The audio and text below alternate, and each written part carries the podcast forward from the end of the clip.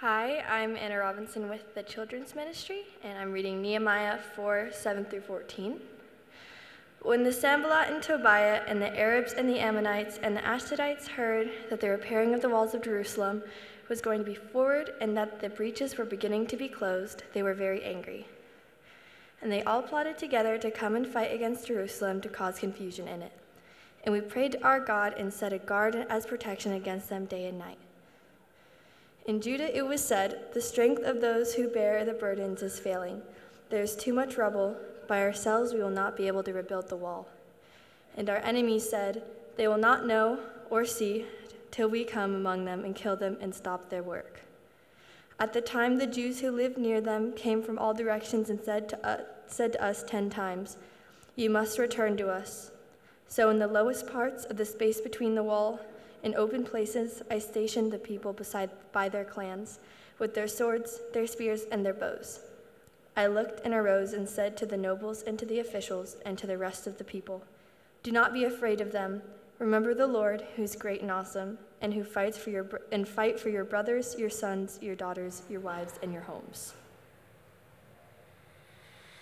Good stuff. Let's pray.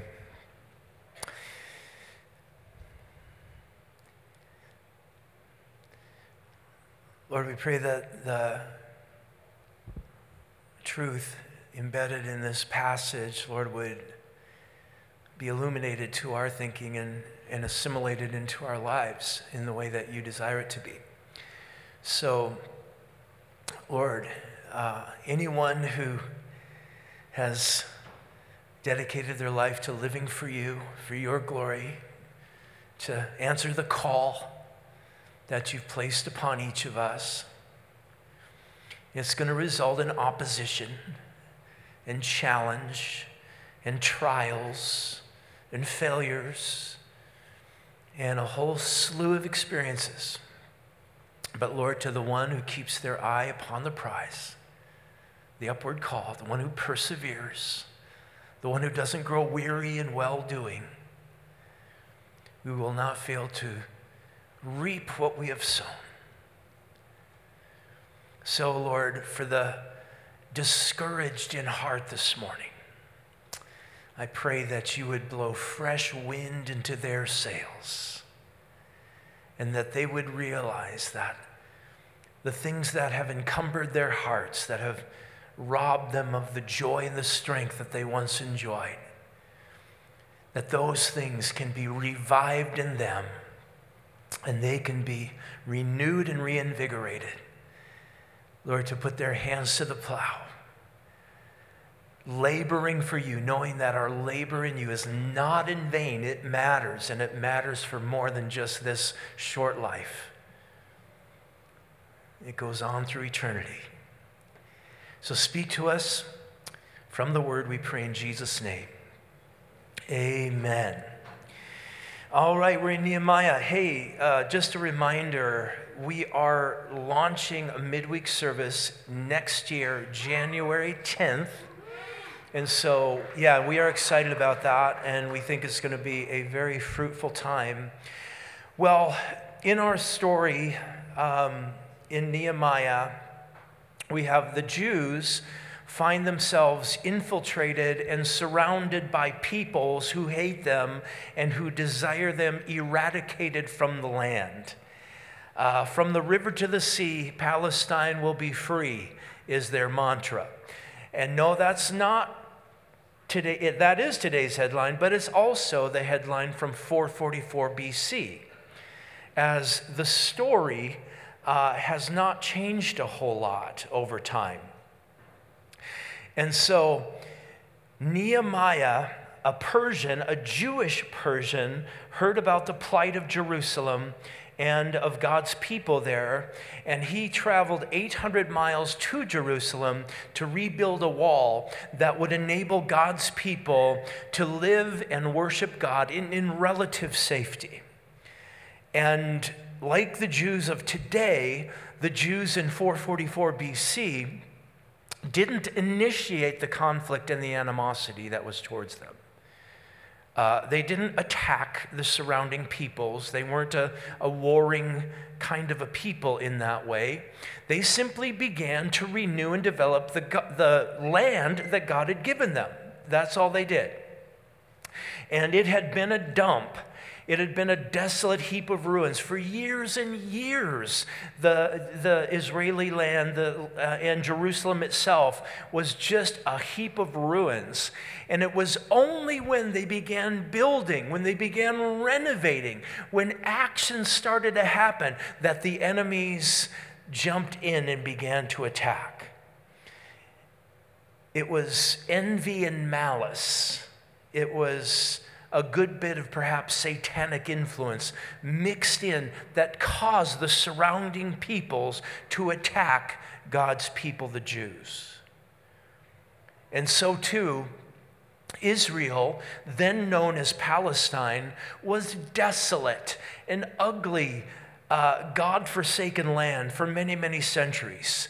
Uh, it was given the name Palestine by the Emperor Hadrian in the year 135 AD. Hadrian had essentially driven all the Jews out of Jerusalem and out of the land and basically forbid them to come back. And he then named the land Palestine from the word Philistine, who was the, the great enemy of Israel in days gone by. So it was a word of mockery and of, we're going to put the name Philistine on this land just to mock the Jews who used to live here.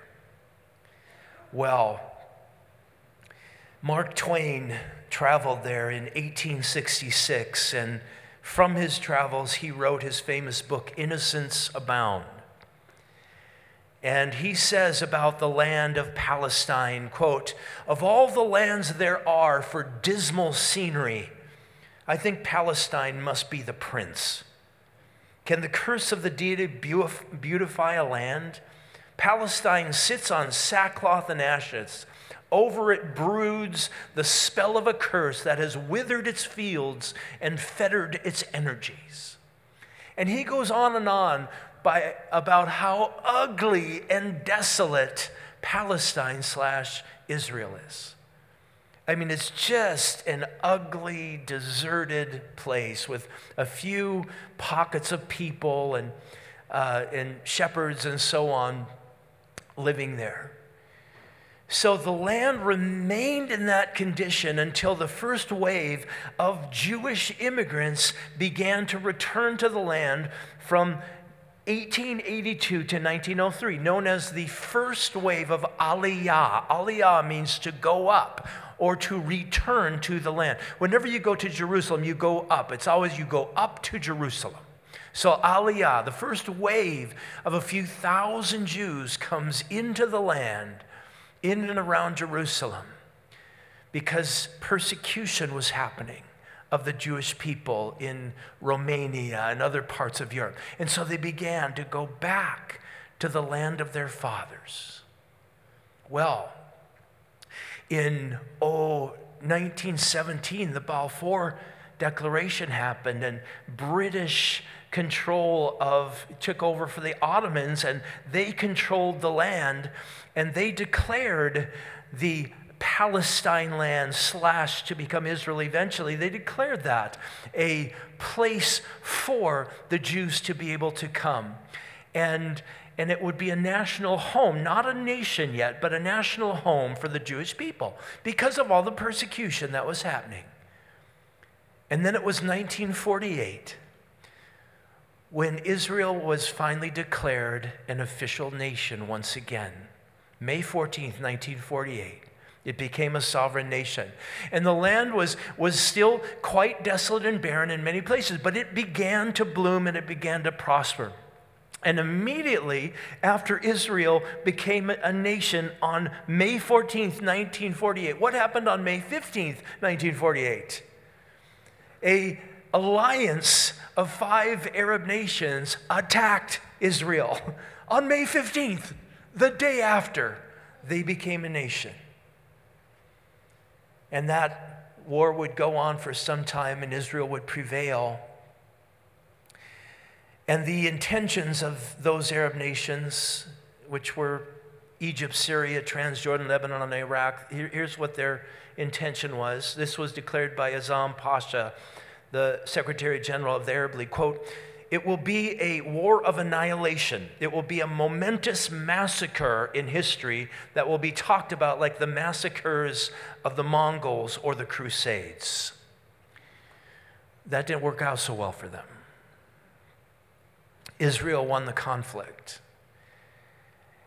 And there have been many other wars and conflicts since. So here we are today. We're 75 years out from Israel being declared a nation. And Israel's become a, a vibrant, prosperous nation in spite of all the hatred towards them.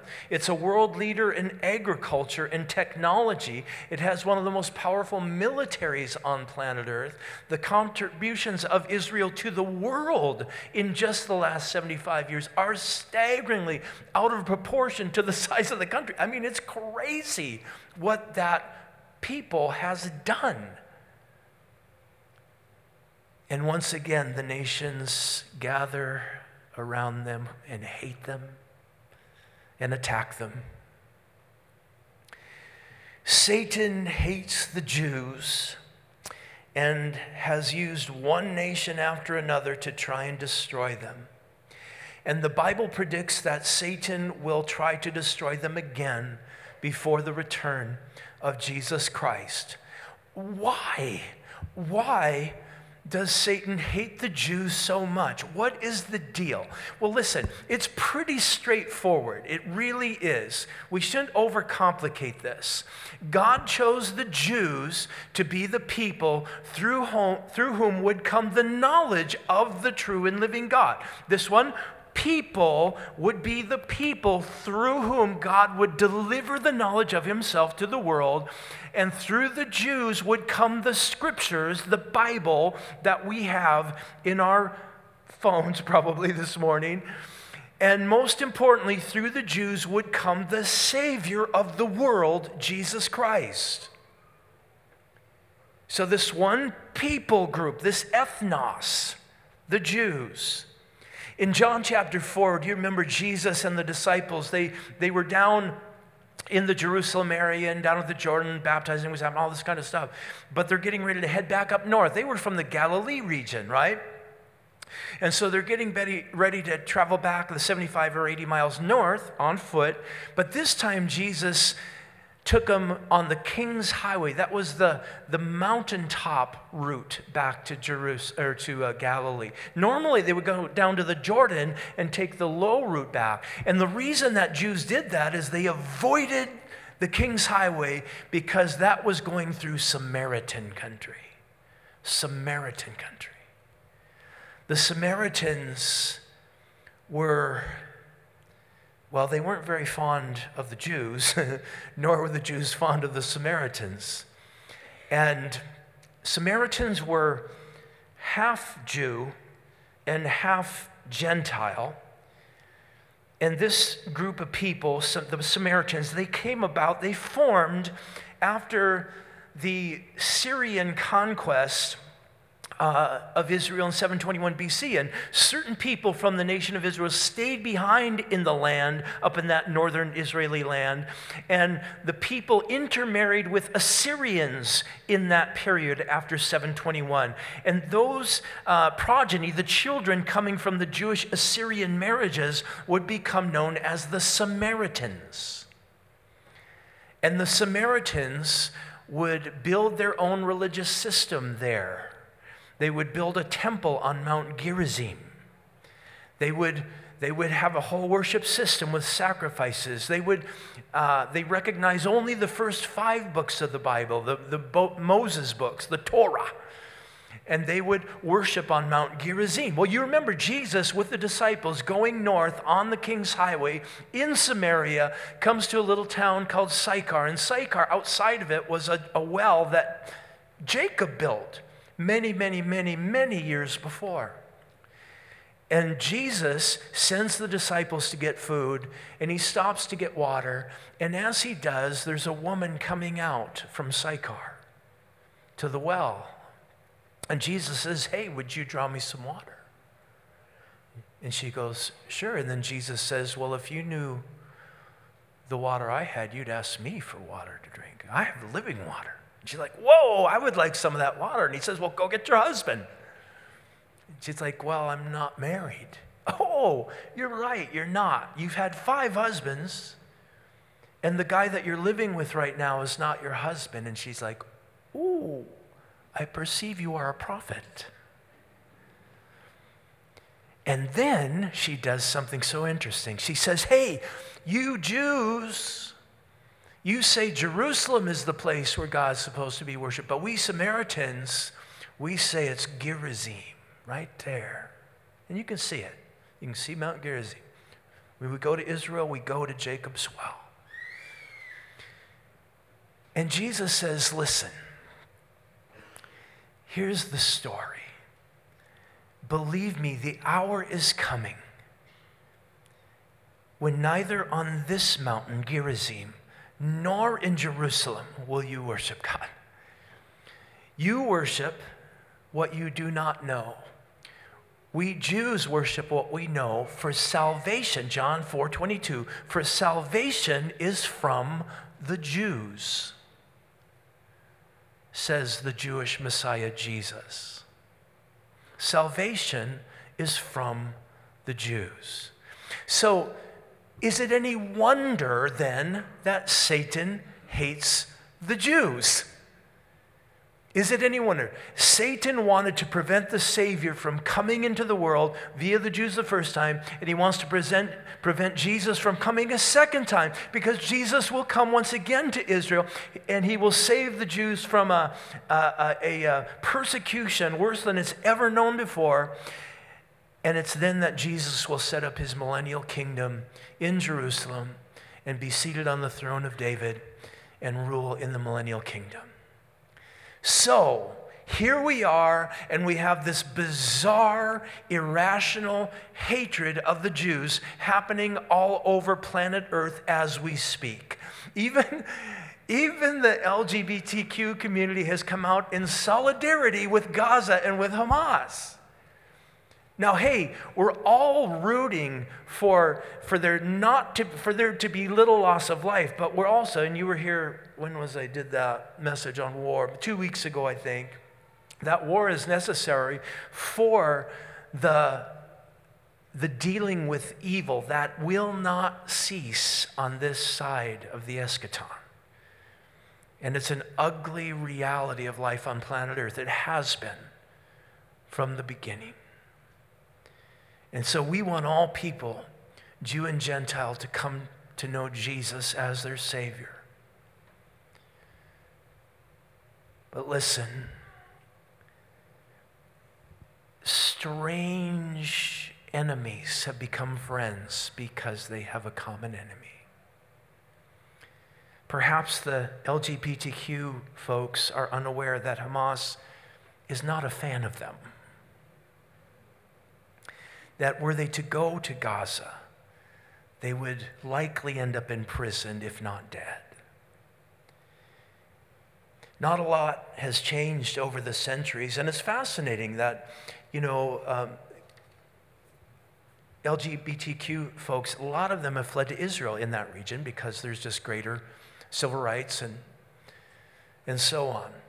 Well, in our story, we find Nehemiah and his fellow Jews surrounded by people who have an irrational hatred of them. The Jews didn't attack anybody, they're just building up the dump that is Jerusalem. And the enemy of my enemy is my friend. That, that's a saying that rings true, as we'll see. The Jews have gotten now, to this point, they've gotten halfway through the building of the wall. It's halfway built, and their enemies are now growing in number and in people group, and they are mad. And so, for those of you who are in a leadership role in any way, and that's going to be most of you, for those of you who desire to serve the Lord with your life, and answer the call of God upon your life, there's a few things we want to think through.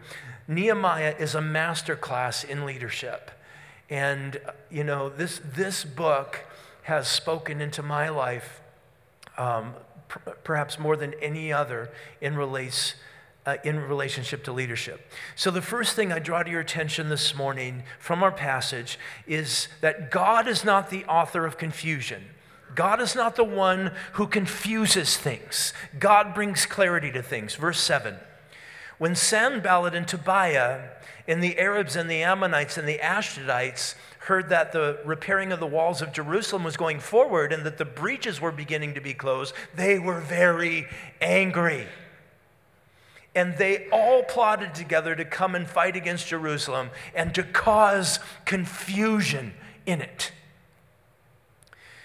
So now the city was completely surrounded by enemies. To the north was Sanballat and the Samaritans. To the east, Tobiah and the Ammonites. To the south, Geshem and the Arabs. To the west, the Ashdodites. So the numbers of the enemies have grown, and they're all working in concert now to destroy God's people through violence and or confusion violence and or confusion and we'll see how nehemiah deals with the threat of violence here in a moment but what do you do when the enemies are spreading lies about you and slandering you when they're talking about you when they're getting on social media and they're saying things that are not true and some people are buying into the lies. What do you do when they commandeer and control the narrative that's going on in culture? Hashtag Nehemiah's a terrorist. Hashtag Jews are oppressors. And so on. Here's what happens you'll have some people who won't buy into that.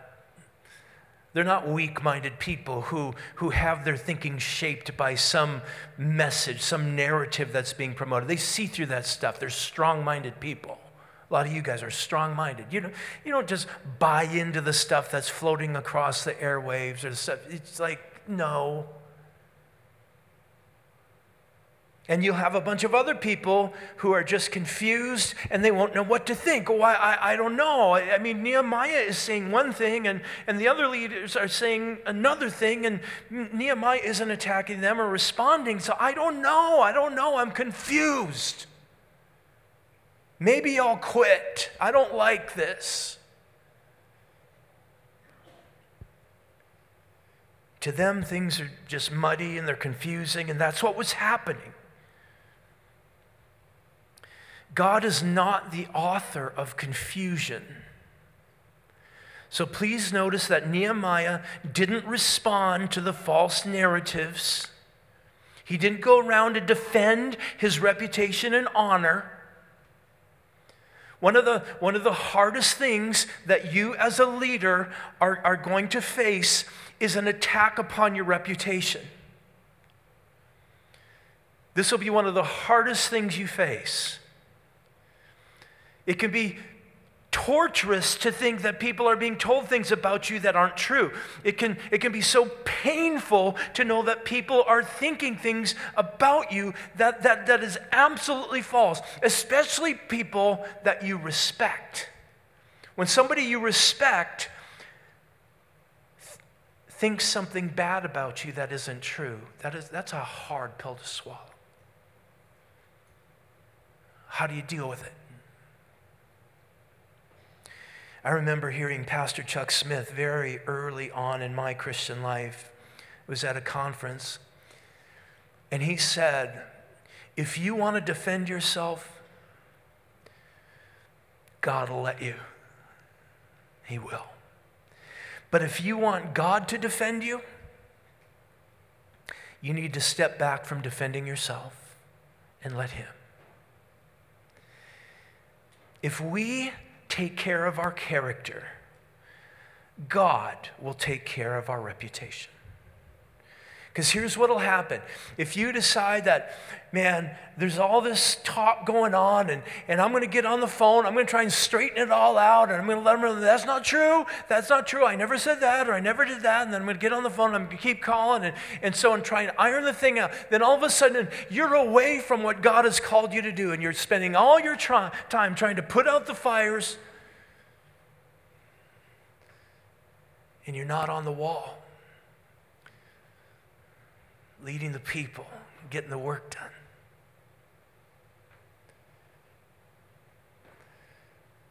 Sanballat and Tobiah, they, they already ridiculed Nehemiah, accused him of being a despised and worthless, worthless human being. That's chapter 219. They accused him of rebellion against King Artaxerxes. And that, that's the kind of trash that they've been talking and spreading. And it's completely untrue.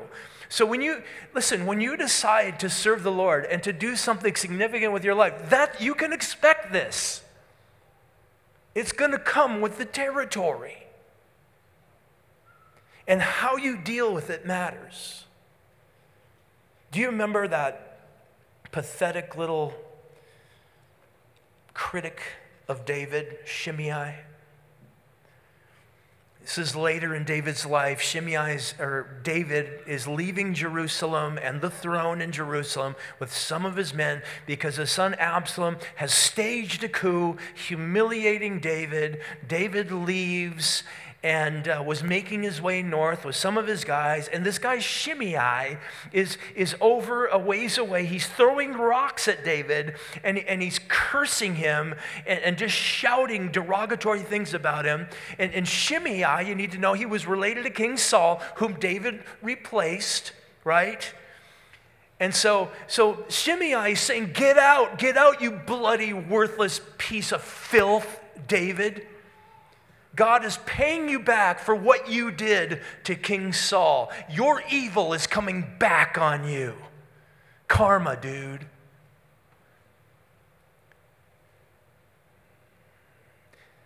It's fascinating that Shimei was accusing David of the very thing he was most innocent of.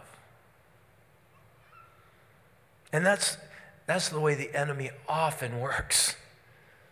No one was more innocent of the blood of Saul than David was. Saul was trying to kill David. Remember, chase him around the wilderness, trying to kill him. David had opportunity to kill Saul and refused to. And yet, that's exactly where Shimei brought his accusation. Don't be surprised when you are accused of the very thing that you are most innocent of and it hits you and it hurts you. And where it hurts, that's a little sign there's pride in there. Jesus, the Bible says, made himself of no reputation. Jesus wasn't concerned about his reputation. He was concerned about his father's smile. And that was enough for the Lord. How do you handle opposition and unjust criticism? How do you know do you defend yourself? Do you get on the phone and start calling? Do you get on social media and try and spread, you know, what do you do? Well, for the most part, Nehemiah ignores all the scuttlebutt and the slander and all the rest. How, how could Nehemiah not be eaten up by it and just be torn? I can, you know, I can't let this happen. Well, simple. Like Jesus, he was only concerned with God's opinion. Now, this is, this is the hard part of discipleship, gang. And you know, when Jesus said, Except you take up your cross, you cannot follow me and be my disciple. Okay, this is what it looks like taking up your cross. In 1 Peter 2:19, listen to this. This is a gracious thing when mindful of God, one endures sorrows while suffering unjustly. This is a gracious thing, or, or uh, how, how would we put that? It's, it's, a, it's beautiful. It's a beautiful thing when a person is mindful of God, They're, they're, they're not worried about it, what anybody's, but they're thinking about God. What, what are you concerned about God in this situation? When mindful of God, they endure sorrow, suffering unjustly. So they're not suffering because of something stupid they did, but they're being attacked in some way unjustly. And it's beautiful to God. Verse 20 For what credit is it when you sin and are beaten for it, you endure? But if you do good and suffer for it, you endure. This is a gracious thing in the sight of God, a beautiful, a thing of wonder, a joy producing thing. For to this you have been called. Why? because Christ also suffered for you, leaving you an example so that you might follow in his steps. He committed no sin, neither was deceit found in his mouth. When he was reviled, he did not revile in return. He didn't go on social media to set the record straight, he didn't go on a campaign. He did not threaten, but continued entrusting himself to him who judges justly. Father, you judge justly. Nobody gets away with anything ever. The judgment throne of God will not miss anything. Nobody slips one by. Christian, you've been called to suffer for doing good.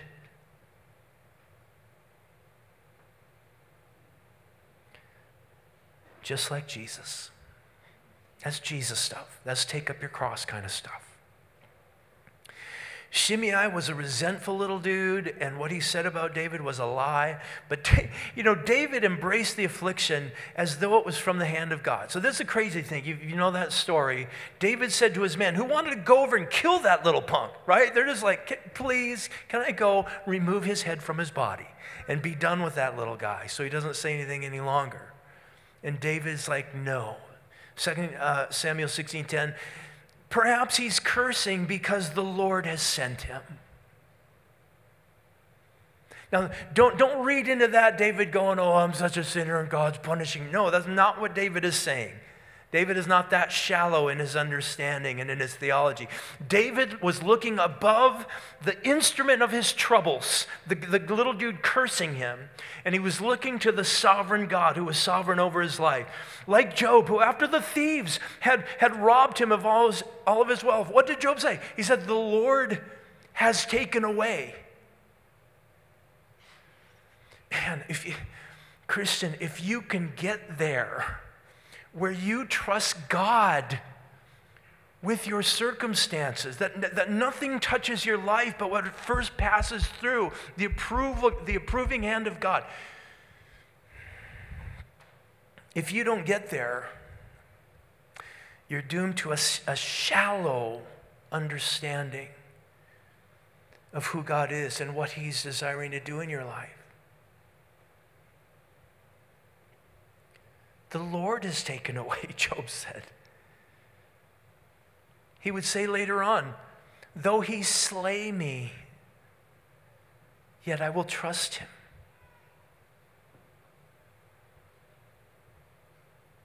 David had that kind of bottom line faith. He trusted God enough to afflict him. The Heidelberg Catechism says, All things come to us not by chance, but by God's hand. David saw God's hand in his present situation.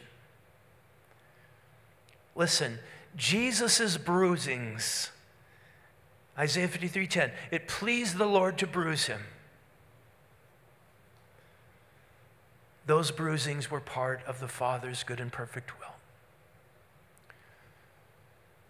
The bruisings that you take and that I take are a part of God's good and perfect will. Yet, you know, to get the, the smell, the scent, the aroma out of flowers, they have, you can get some by just smelling it, but they need to be crushed. And to get purity into metals, to get them to be pure, they have to be heated. And, and, what's true of flowers, what's true of metals, is it's true of all Christians. It just is. If we're going to have the aroma of Christ, the sweetness of Jesus, the purity of Jesus in our life, we, we have to count on afflictions and know that ultimately it's from the hand of God. Though, yes, it's these enemies, though, yes, Satan is attacking, though those people are lying, and all of that. But over it all is our sovereign God who's shaping my life for Him. He's the potter, I'm the clay. And I feel him press, and sometimes it's an enemy who's slandering me. I feel him push to get a certain shape of my life. And, and it's this other opponent in my life, or this satanic thing that's happening. And I have to trust the Father.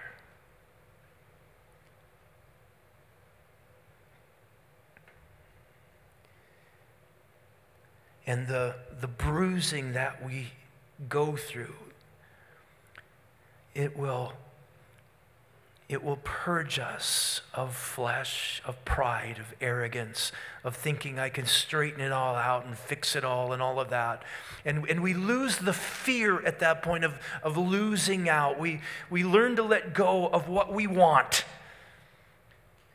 and just say, God, your will be done. We're not so easily then provoked by people to, to respond and react. That, that button has been disconnected in us. And we learn to absorb things without retaliation, to accept correction from people without defensiveness. We're able to, to give a soft answer when wrathful words are coming at us.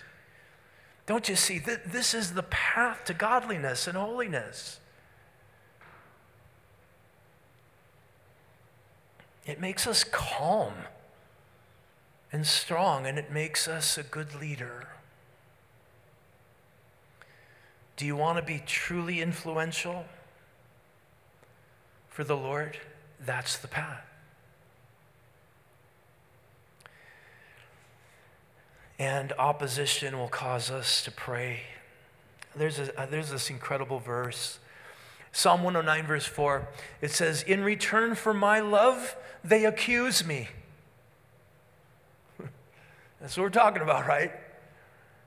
You know, I'm just trying to do good stuff here, and then I'm getting all this mess coming at me, and accusation and criticism and but then he says, But I give myself to prayer. I give myself to prayer. And the, the, interesting thing about this, this Psalm 109, verse 4, the ESV has a footnote for the phrase, I give myself to prayer. And the footnote says that, that the literal rendering of the phrase is, in the Hebrew, it's I am prayer. I am prayer. Prayer isn't simply something that's coming out of me, it's something that I am. Prayer becomes the very essence of my life. When I am, you know, being accused by people that I love, there's a hurt so deep that causes my prayer to become so real and so from the core, so honest that I am prayer at that point. How did Nehemiah deal with the threats of violence and all the slander and the lies and the resulting confusion among the peoples? Verse 9 We prayed to our God and set a guard as a protection against them day and night. He prayed, he led the people in prayer. Opposition is a powerful instrument to develop our relationship with God. It moves us closer to Him. It sinks our roots down deeper into Him. Nehemiah didn't go around trying to defend himself or set the record straight. He prayed, he led the people in prayer. And this is what people who trust the Lord do. This is what good leaders do. But Nehemiah, watch this, and the people, they didn't only pray. They didn't only pray, they also put in place a 24 7 security team. And it was an open carry situation there in Jerusalem at that point to guard against enemy attack. Now, one of those super spiritual type Christians might say, well, prayer is all you need. I mean, if you have enough faith, then, then you don't need to do anything more. Anything beyond is, is just helping God out. It's a lack of faith. And, and I've noticed that these kind of people, and I've run into plenty of them in my life, these kind of people who pray, you know, the, the kind, they pray about going to the bathroom, you know, they like, it's weird. But they don't know their Bibles very well. It's a strange thing. Listen, we pray for God's protection over this place all the time and over you guys, over our people, people who call Lighthouse home, the people who call school home, the kids who come in five days a week, every day. And we pray for the protection of everyone here. But we also have a security team here at Lighthouse Church. And they are armed and they are trained that if, yeah, because we believe, because we study the Bible, that there's evil people in the world who want to do evil things. And so, yes, we pray, but we set a watch. And we do that now. And also, hey, there's a wall. If you haven't noticed, there's a wall around this property with gates on it.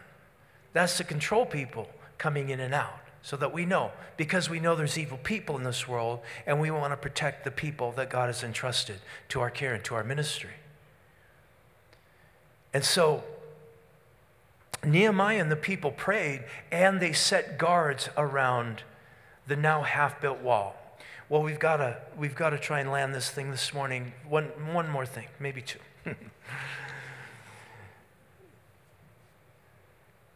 yeah, I got to get to this. Discouragement.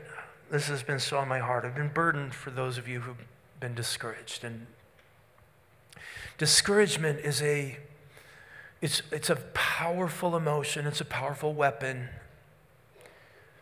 It's a debilitating kind of emotion, and it arises inside of us, but it, it, it can be sort of fed from different sources. And, and so we, we learn here in our text a little bit about if we're feeling discouraged, and everybody's going to feel discouraged from time to time, okay? It's, it's a common thing, but there's certain sources that can feed that discouragement. And, and God forbid, possibly get you off and away from the thing that God's called you to. And that's what Satan wants. So notice verse 10 in Judah, it was said, the strength of those who bear the burdens is failing. There's too much rubble. By ourselves, we'll not be able to rebuild the wall. So, so some of the people there in Judah, they're fixated upon what hasn't been done yet. They're not rejoicing that, oh man, we're halfway done. Woo! They're fixated upon what isn't done yeah, the walls have built, but, but look at all the trash and the rubble that's still everywhere. It's just such a mess here. We'll never be able to finish this. We'll never be able to do it. Listen, anything that's worth doing is, is going to involve messes. Certainly, a physical building will, will project will involve messes, but spiritual building pro- projects do too.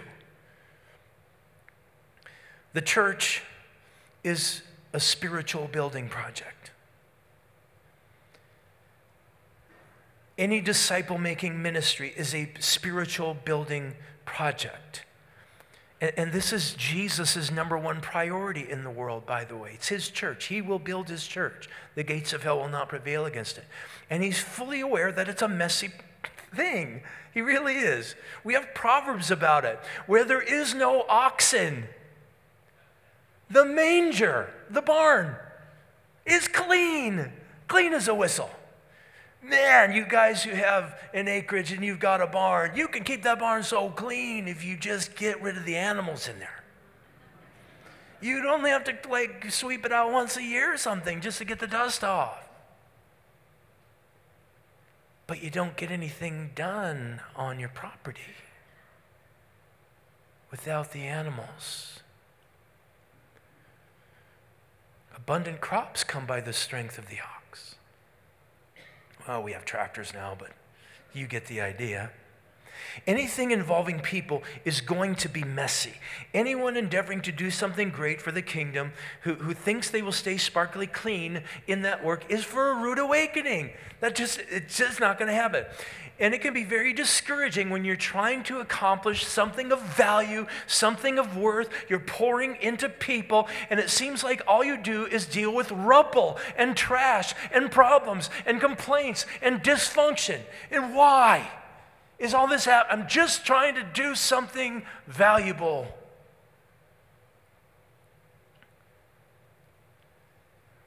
People not doing what they said they were going to do when we started this ministry or this program or whatever. And all of that stuff will be a part of whatever you do. Fixating on it, complaining about it, instead of rising above it and keeping your eye on what God has called you to, it will be debilitating to you. It'll be discouraging. Of course, fixating on the mess. I always chuckle at people who complain about the church and the problems in the church. Like, what? What, what, what do you think the church is? What do you think the church has been from the jump in the first century? It's humans.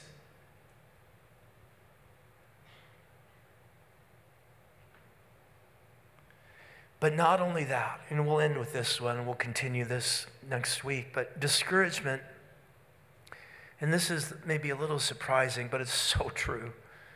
Discouragement can be fed by people who care about you who, who do. They, they care about, they're not your enemies. In fact, they're trying to protect you. Watch this, Nehemiah 4:11. Our enemies said, "They will not know or see till we come among them and kill them and stop the work." So, you know, the enemies are plotting and so on. Now watch this, verse 12. At that time, the Jews who lived near them came from all directions and said to us 10 times, "You must return to us. You must return to us. You must return to us." So people who weren't involved in the work but living were living outside in the countryside the surrounding parts of jerusalem they were hearing oh the enemies are going to attack they're going to attack. And so they went to the people who were doing the work and said you've got to come out to us you've got to leave you're in danger. Stop the work. Stop it and save yourself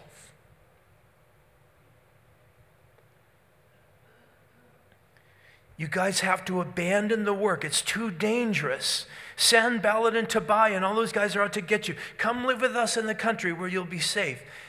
And so, so obviously, the people who brought these warnings cared about the people doing the work, fellow Jews, fellow worshipers of Yahweh God, right? They cared about them.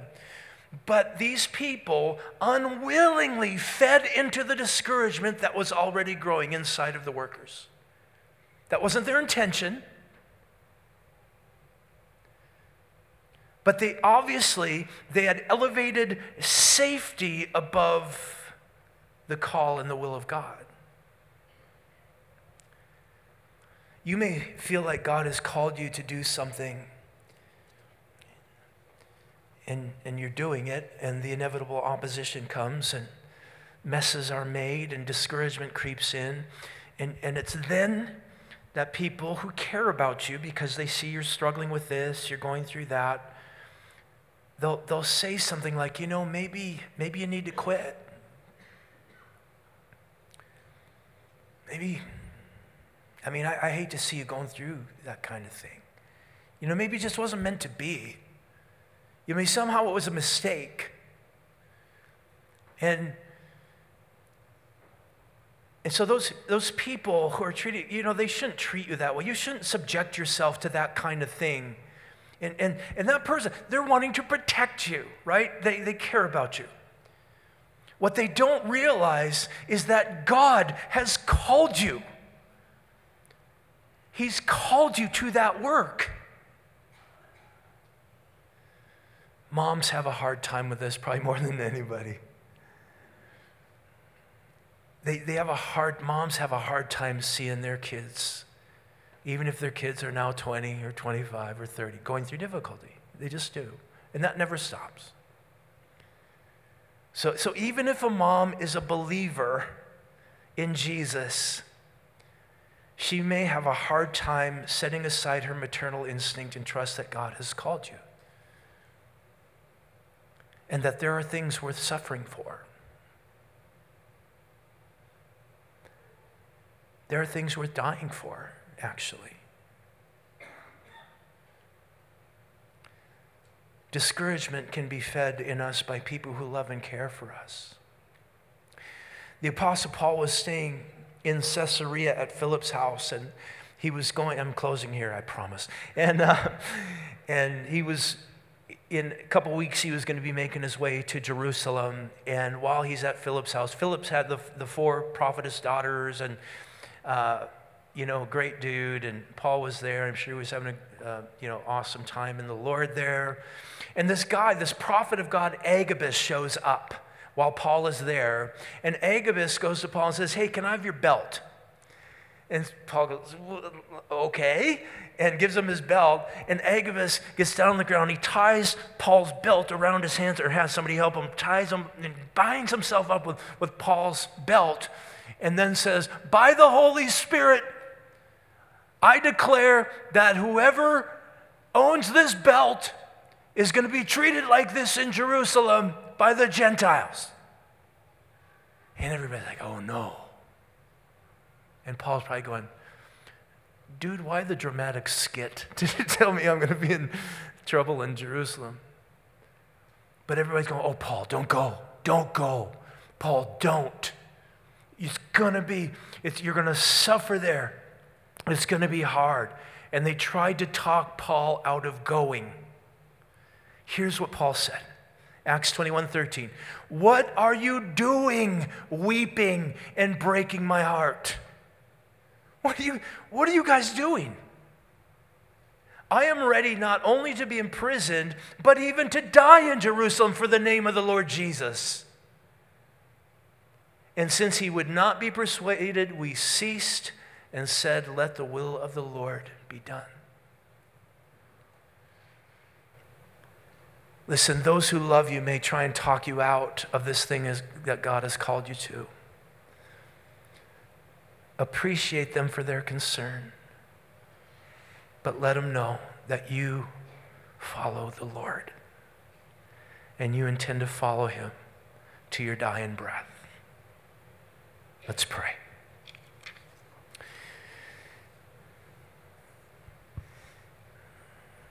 Lord, there's such a um, there's, there's a depth in all of this and a weight that we can kind of feel that our call to follow you is a, is a call that's, that really, when we think about it, it's not optional for us. We are your, your doulos, your bond slaves. And though there might be all kinds of circumstances that might try and dissuade us from what you're calling us to do,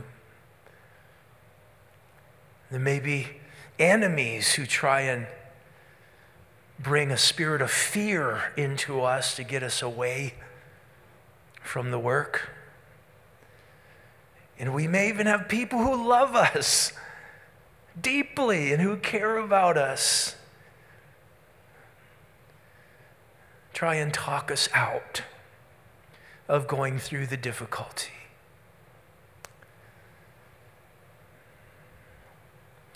But Lord, we don't answer in the final day. We don't answer. We certainly don't answer to our enemies.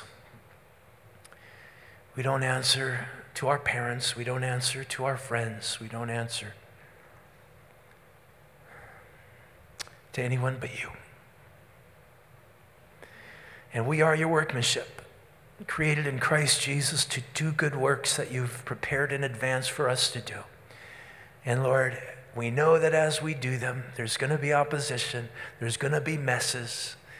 So help us to, to not be carnal, fleshy in our thinking and be in, just sort of fixated upon all of that. Help us to be fixated upon you and the call upon our lives.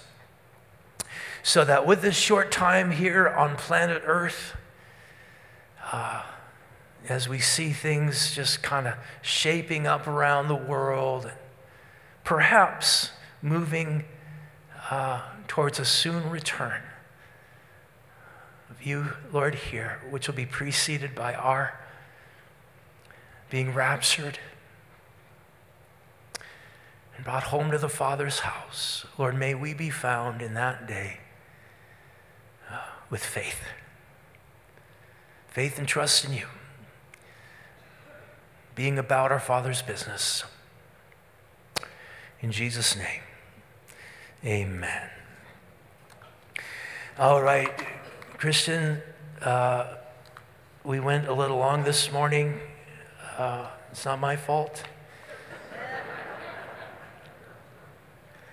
Oh, it is my fault. I'll take it, I'll own it. So, you can now make your way to the communion table. If you're not a Christian here this morning, uh, the communion table is not for you. It's only for those who have received Christ Jesus as Lord and Savior. And I don't say that to offend you or to exclude you unnecessarily, but that's Jesus' exclusion. That's the Bible's exclusion. So, but here's the, the good news is that Jesus invites you in to his family. He really does. And he, he will not turn you away. And you have the you have the ability here this morning to say yes to Jesus' invitation. I remember thinking before I became a Christian that I could never be one. I mean, I just thought, there's no way I could be one of those.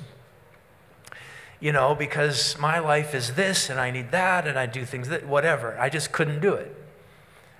And then when presented with the opportunity to trust in Christ, I just knew that no, I can, I can do that. Not, not that I can be a Christian, but I can trust in Jesus. And that's, that's the invitation of the gospel is to trust in Jesus. And Jesus then will do the work in you.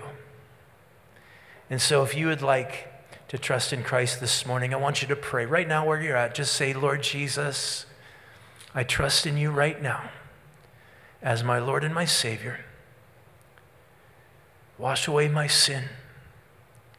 Take over my life. I give it to you now. In your name I pray. Amen.